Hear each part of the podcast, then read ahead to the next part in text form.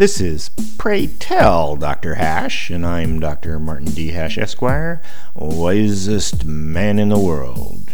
Because the competition just ain't that tough. And these are things I wish someone had told me. Today's topic Liberty versus the world. The crux of America's differences with the rest of the world is embedded in the U.S. Constitution with the word liberty and what it means. All of our lives, we are taught to idolize liberty. We even pledge to it.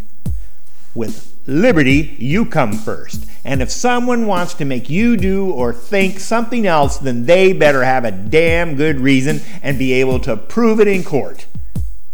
No other country regards liberty as their primary goal. In fact, the American definition of personal liberty is quite suspect to them. It seems like a free for all. They expect bureaucratic elites to tell them what to do. Most Western countries focus on most good to the most people, a socialist concept, and the more Marxist leaning make equality their goal. Liberty people think that's fine, it's their country, they can do anything they want. But that's the live and let live aspect of liberty speaking. Unfortunately, socialists don't think like that.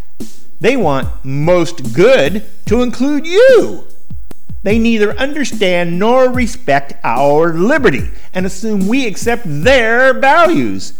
They expect us to homogenize into their worldview because it would be better for everyone. And when we don't, they assume we are misguided, greedy, and stupid.